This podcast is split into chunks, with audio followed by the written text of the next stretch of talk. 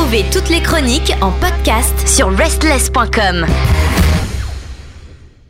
Bienvenue à vous toutes et à vous tous dans cette chronique qui nous emmène à travers le monde entier grâce à une seule et unique personne sur cette station. C'est bien sûr la célébrissime Kelly. Bonsoir. Bonsoir Pierre, bonsoir tout le monde. Alors aujourd'hui, tu vas nous emmener où? Bah, dans notre actualité rock latino, aujourd'hui, on va aller. Je vais faire le mystère, allez. Ah mon dieu, Comme d'habitude, on va découvrir un nouveau pays. Et donc, dans ce petit pays, Ah. petit petit, Costa Rica. mais euh, évidemment, des grands artistes s'y trouvent, qui se trouvent donc entre le Brésil et l'Argentine. Putain merde, alors je suis une merde. Euh, L'Uruguay. Ah, exactement Je parle bien sûr de l'Uruguay. On va aujourd'hui là-bas. Et je vais être honnête avec vous, euh, franchement, grâce à cette chronique, bah, moi-même, je découvre pas mal de choses. hein. Ah bah c'est normal parce que tu Eh fouilles et ouais. tu cherches donc tu es toi en temps. Exactement, parce qu'on connaît tous un tout petit peu euh, ces pays-là. Évidemment, si on a un minimum de notions en géographie.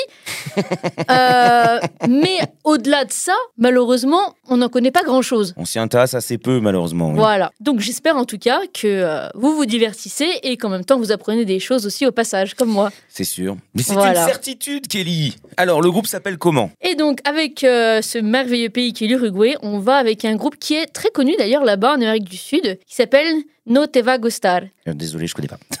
Et bah oui, évidemment. Et c'est pour ça que je suis là. Merci. Et qui veut tout simplement dire cela ne va pas te plaire. C'est un nom qui euh, est accueillant.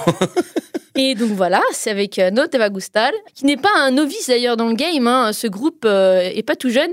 Il s'est créé en 94. Ah oui, j'avais 14 ans. Et voilà, et moi-même j'étais petite. Et donc les membres du groupe euh, avaient à peine 16 ans quand ils ont commencé. Ah ouais, tout jeune. Et ouais, Oh à l'école, tout ça, tout ça, dans le garage. euh, Il y a des gens qui ont hein. de la chance, hein. il y a des gens qui sont doués. Puis il y a des gens qui aussi ont des parents qui les laissent faire. Schla Allez, Spécial dédicace. Euh, ils étaient donc trois au tout début, et donc maintenant sont huit. Et Ah oui, ils sont huit. Ah, Ça fait beaucoup quand même dans un groupe, c'est Ça fait beaucoup. Mais je vais vous expliquer pourquoi. On va au fond des choses ici. Et donc, au niveau instrumental, ils me font penser à un peu, si vous vous rappelez notre pays euh, en Asie, avec la chronique de Bennett Ben, notre super groupe de pop folk philippin, qui est évidemment très riche musicalement, et ça me fait un peu penser au niveau de la constitution du groupe à ce groupe-là. Et Noteva Gustal, donc sa composition, fait que ça nous donne un son entre rock et femme, parfois un peu balade, mais très très riche, et qui vraiment vous emporte dans son univers, mais vraiment, allez, les pieds dedans, et euh, c'est vraiment top. Vraiment, j'adore. Alors, impossible de tous les énumérer parce qu'ils ont tellement d'albums que je pourrais pas tous vous les citer.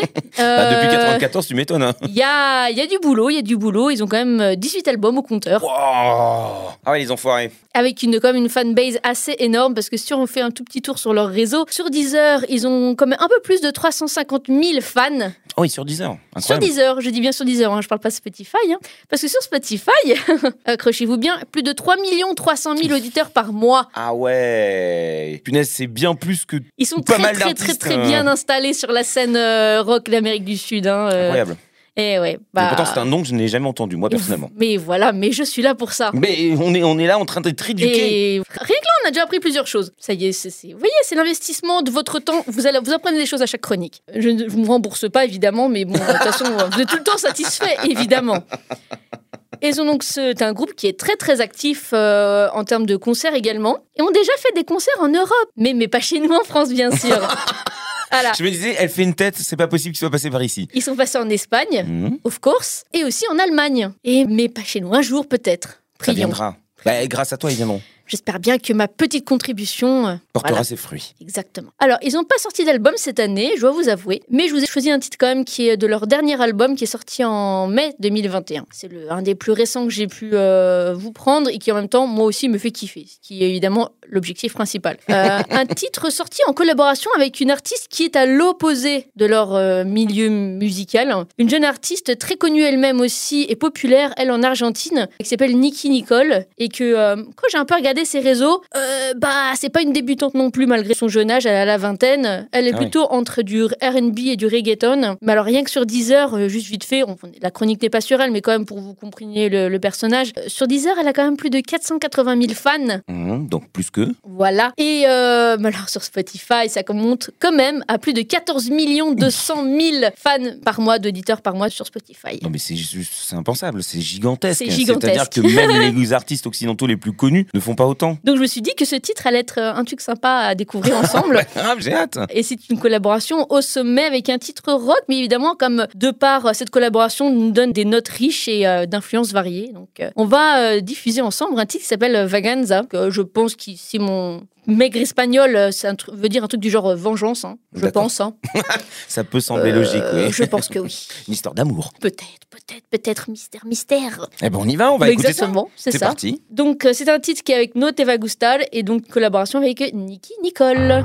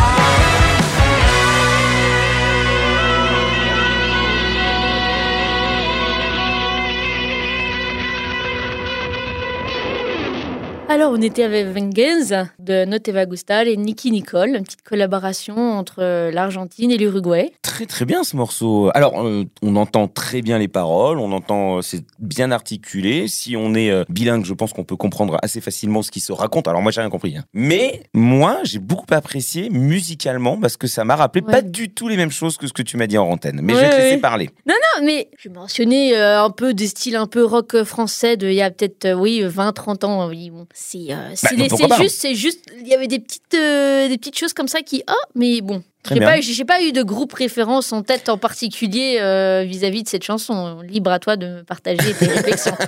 Non, parce que moi, j'ai entendu énormément de choses qui m'ont rappelé. Je ne dis pas que c'est copié parce que je ne connais pas l'histoire globale du groupe.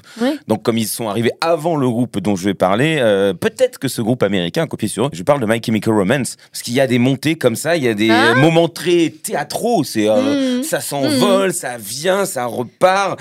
Il y a des valses comme ça, rock, et c'est très très beau. Je, Ouais. Ouais. J'ai eu de l'émotion. Donc, Ouais. émo, donc My Chemical Romance. Voilà, je- le, le- le message est là. Bah, c'est vrai que c'est un groupe qui a plus de 20 ans de carrière et euh, un duo avec une jeune artiste euh, voilà, de cet euh, horizon musical euh, totalement différent. Bah, je sais pas, c'est une collaboration qui apporte vraiment une richesse. Il y a un côté moderne, il y a, il y a un petit coup de peps avec euh, la voix de cette jeune femme euh, qui évidemment a sa partie à elle toute seule. Puis après est un peu en, en arrière en comme background, ça. ouais. euh, voilà, tout ça, ça apporte une, euh, je sais pas, une richesse. Vraiment, ça apporte quelque chose en plus qui, franchement, s'il n'y avait pas la jeune fille, je pense pas que le titre serait aussi bien. Et puis, il a une très belle voix, donc euh, Ouais.